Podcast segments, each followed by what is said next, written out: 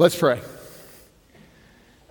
Father in heaven, we pray for your spirit to be here with us. Thank you for the way you bless and for what I'm certain was an amazing, uh, an amazing job by the choir today and by everyone involved.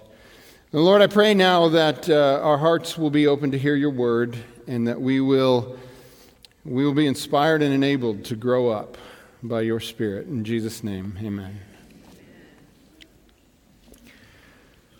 So we start with the text, 1 Corinthians 13, verse 8. And this is kind of where we ended last week. But the first words are love never fails. And we could probably put a period there and go home because that's a huge thing to understand and know. But I want to develop this and we want to get further into this. And besides, we're going to talk about love uh, a little later on. Love never fails, but where there are prophecies, they will cease. Where there are tongues, they will be stilled. Where there is knowledge, it will pass away. So we talked last Sabbath about the things that pass away and the things that remain. And some of the things that get put into the list of things that pass away are pretty amazing and pretty important things. Prophecy, very important thing. Yet it's in the list of things that passes away. Knowledge, pretty important thing. Yet it's in the list. It's not in the list of the things that's the core. We're going to take this idea a little further today. 1 Corinthians 13, verse 9. For we know in part, and we prophesy in part. But when completeness comes, what is in part will part disappears. When I was a child, I talked like a child. I thought like a child. I reasoned like a child. When I became a man, I put the ways of childhood behind me. So, what I think Paul is trying to tell us here, he's talking about partial knowing. And, and what I want us to be clear on at this point is that there is not a single one of us you or me or even anybody in the choir who understands everything about God perfectly. We all have partial knowledge. Now, this should be a humbling element for us the next time we find ourselves in a very vocal debate with someone whose partial knowledge is clearly inferior to our own. We need to all humble ourselves and remember none of us has full understanding. We don't know everything. And as we grow in understanding, sometimes themes, things that seemed really important when we were starting out, we look back on them and they just don't seem quite so important from that new perspective. I'm going to give you a simple little example here. When a child is very young, we tell them, never touch the stove. When a child has grown, we hope they know how to cook dinner on a stove. Do you see the difference? Very important at this point that they don't touch it ever. Very important at this point they know how to use it. That's called growing up.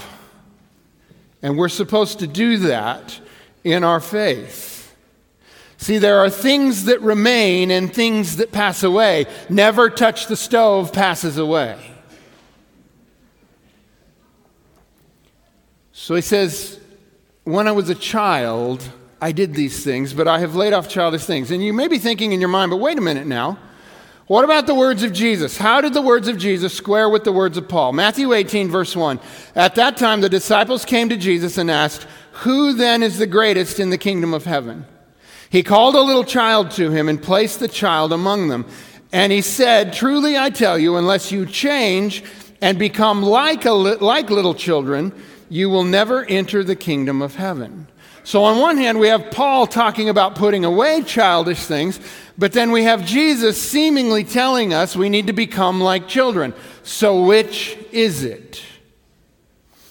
Well, I believe it comes down to what Paul means by putting away childish things and growing up. And we need to understand what Paul means in, con- in the context of where that statement appears in what he's saying. And the context in which he talks about putting away childish things is the context in which he's talking about things that pass away and things that remain.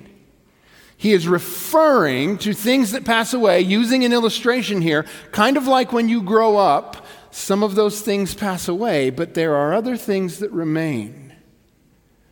So it seems to me what Paul is saying is that growing up means moving on from a fixation on the beginning issues, foundational as though they may be, to a focus of what can we build on this foundation. Now, I'll give you a perfect example of this. Right outside those doors, right over there, is a building project going on where everything is torn up. And the reason it's all torn up is because right now they're putting in the foundation. And we really want them to do a very good job with this, right? It is critical to get the foundation right. But if all we ever do forever in this project is lay the foundation, if a year from now it's still completely torn up and we're still laying the foundation, let me tell you what. We have really wasted a lot of time and a lot of energy and a lot of property and a lot of money. Yet some people seem to think it's a virtue to never actually build a house of faith, but instead forever live in the arguments about the foundation. 1 Corinthians 13:1 If I speak in the tongues of men or of angels but do not have love, I am only a resounding gong or a clanging cymbal. And so you understand what I'm talking about. The most important part about the verse I just read you is not what it means to speak in the tongues of men or angels. The most important part of that verse is to make sure, whatever that means, you don't do it without love. But if you spend your whole life arguing about what it means to speak in the tongues of men and angels, you'll completely miss the point of the verse, which is saying, don't do it without love. And I'll bet you if you're arguing about what it means, you're not doing it with love. Hebrews chapter 5, verse 11. We have much to say about this, but it is hard to make it clear to you because you no longer try to understand. In fact, though by this time you ought to be teachers, you need someone to teach you the elementary truths of God's Word all over again. You need milk, not solid food. Anyone who lives on milk, being still an infant, is not acquainted with the teaching about righteousness. But solid food is for the mature, who by constant use have trained themselves to distinguish good from evil. Now, it's very easy for all of us to agree in theory with this saying that there are those who never seem to move on from the milk. But here's the thing we love to do to show that we miss the point. We take this passage, and then anybody who's fixated on something we don't like, beat them over the head with it and say, Why are you still on milk? Why can't you move on to the solid food like me? I want you to listen to what the author of Hebrews is referring to as milk. Hebrews 6, verse 1. This, this comes immediately after. Therefore, let us move beyond the elementary teachings about Christ and be taken forward to maturity, not laying again the foundation. You hear this imagery here of repentance from acts that lead to death of faith in God, instruction about cleansing rites, the laying on of hands, the resurrection of the dead, and eternal judgment. And God permitting, we will do so. So the author of Hebrews is calling these things the foundational elementary teachings. And I can't help but shudder a bit at this list when I consider all of the time we spend on these things. For example, as a people, we haven't even figured out who we can lay our hands on yet. We're caught fussing over the foundation. Now, the author is not saying these things are unimportant. In fact, he refers to them as the foundation. The foundation matters. But that's the point. How long will we continue to fuss over the foundation and never actually get around to building the children's wing? So, I want to give you an example of this from my life. about fussing over the wrong thing and never actually getting about building what you want to build. This may have come as some surprise to you, but I haven't always been the perfect father and ideal spiritual mentor to my children, one of whom is here. Let me give you context for what happened. I do not consider myself a true theologian in the classic sense. However, there aren't too many in this congregation, I don't think, to whom theology matters more than it does to me. Just ask the church staff about worship time at staff meeting. It's not typically a lovely little kumbaya moment. I would far rather wrestle with obscurities. And one value I have always had is that it is my duty as a father and a spiritual leader to make sure anything that Alicia and I teach our children at worship that it is theologically sound. Now, having said that, let me reveal to you how serious I am on this point. By saying theologically sound, I don't mean that it's doctrinaire, in that everything we say must perfectly align with some most recently voted list of fundamentals. For to do that would be to subject my conscience and my personal responsibility to think about the things of God for myself to what can sometimes be the fickle process of a voting majority. Okay, the fact that a group votes something is not what makes it true. The fact that it's true is what makes it true. And we all must pursue truth. Yes, having things like fundamental beliefs are good as guidelines, but they must be willingly agreed to and never institutionally demanded and enforced. Now, I'm not saying anything goes. But I am saying we must be always vigilant against the dangers of spiritual tyranny by means of creeping creedalism. And just the fact that in trying to tell you a story about family worship, I have felt compelled to say these things as a preface ought to cause you to feel genuine sympathy for both my children and the pastoral staff whenever we have a discussion. And by all means, pray for Alicia. But I digress, and that's one of the things I do best.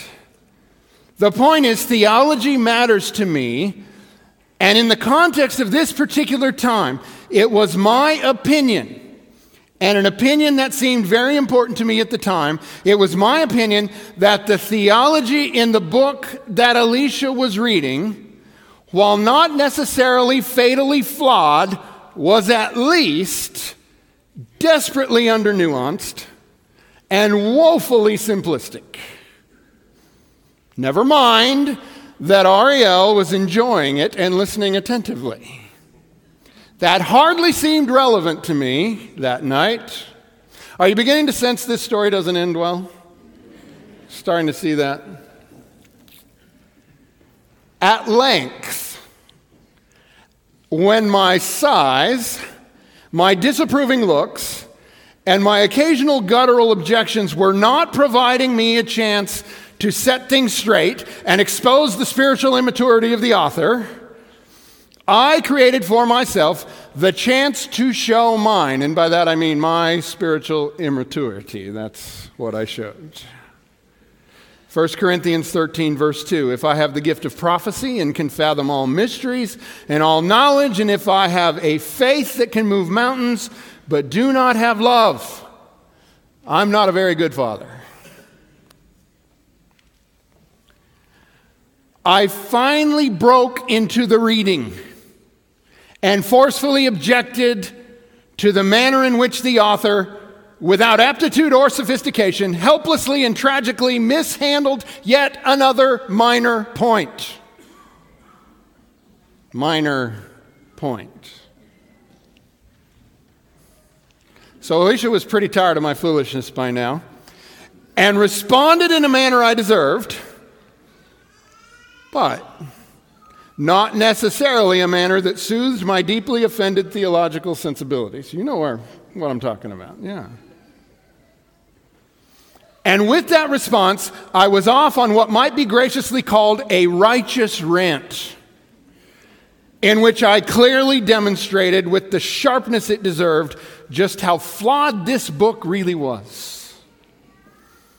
And just as I was reaching the climax of my brilliant, spontaneous, absolutely on point book review of condemnation, just as I was getting there, it happened. Ariel started to cry. That's what we're going for, right? Family worship, make the children cry. That's really building them up, right? That's the foundation we're laying, right? I had and I have a strong desire to lay a proper theological foundation for my children. But is that what I was doing in that moment?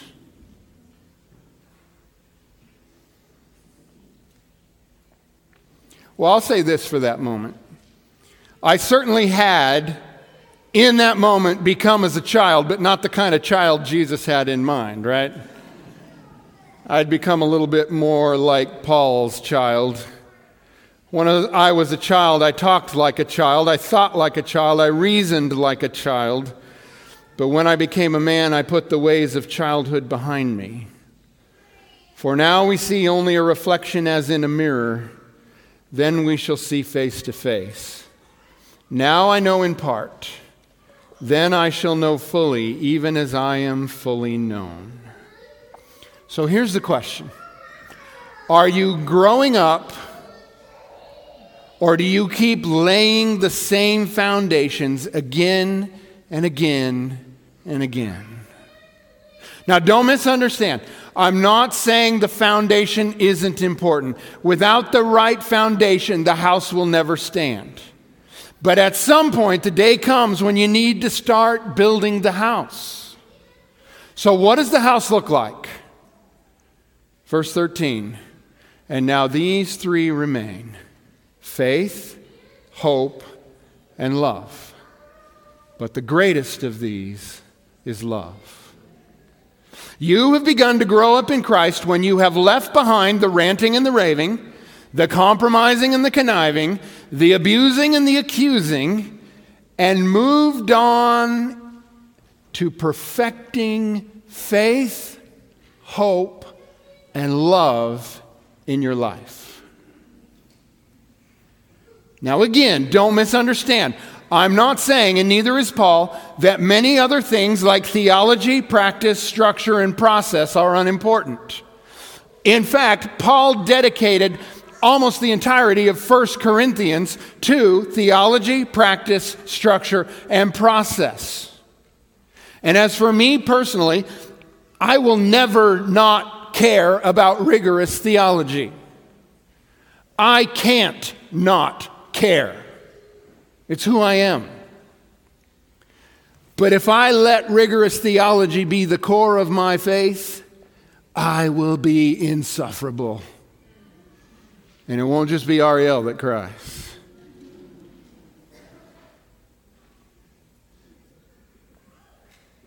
I can't make it the center of my Christian purpose because as I mentioned before, if I have the gift of prophecy and can fathom all mysteries and all knowledge, and if I have a faith that can move mountains, but do not have love, what am I? Nothing. So here's the point I want you to see today. This is what I want you to understand. The more you grow as a believer, the more you will realize all of this is about faith and hope and love. And even if you get everything else right, you won't, but let's for fun just pretend you get everything else right. If you get faith and hope and love wrong, you've got nothing. Now, just because faith, hope, and love are short and seemingly simple words, don't think for a moment that what they mean and demand from us is simple. Far from it. The truth is, it is far easier to argue theology or to parade around like spiritual birds of paradise, all show and feathers. It is far easier to do that than it is to live in faith and hope and love. Now, starting next Sabbath, we will spend three Sabbaths on each of these three Sabbaths on faith, three on hope, three on love. And when we're done with it, we will have merely scratched the surface. This is the week that the groups start. I mentioned that already. The studies are written up. There's hard copies in the lobbies. You can also go to the church webpage and find it there. But I want, as we finish, to close a loop here, to come full cir- circle, to connect Paul's words and Jesus' words. Paul said, We will grow up in the faith. And when we do so, we will put away childish things, such as, I don't know, maybe making your daughter cry at worship over minor theological points. That'd be nice if we could put that away, wouldn't it? Yeah, let's go for that. And what does Paul say we will grow into when we have put those things away? He says we will grow into faith and into hope and into love. And here is the place where, if we think about it, I believe we find ourselves right back at what Jesus said. Matthew 18, verse 3. Truly I tell you, unless you change and become like little children, you will never enter the kingdom of heaven. You see, I don't think this is in opposition to what Paul is saying, but rather a different way of making the same point. For what better describes a child's attitude towards a parent than faith, hope, and love? Children look to us in faith that we're going to supply their needs and will continue to do so until we finally convince them otherwise. And they will always hope in us, in confidence that they can rely on us, again, as long as we don't teach them they can't. And they love us, period, even when we make them cry at worship. Now, it doesn't always play out well over time, and sometimes it doesn't play out well, and it's not even our fault as parents. But children always have an intensity of emotion towards parents.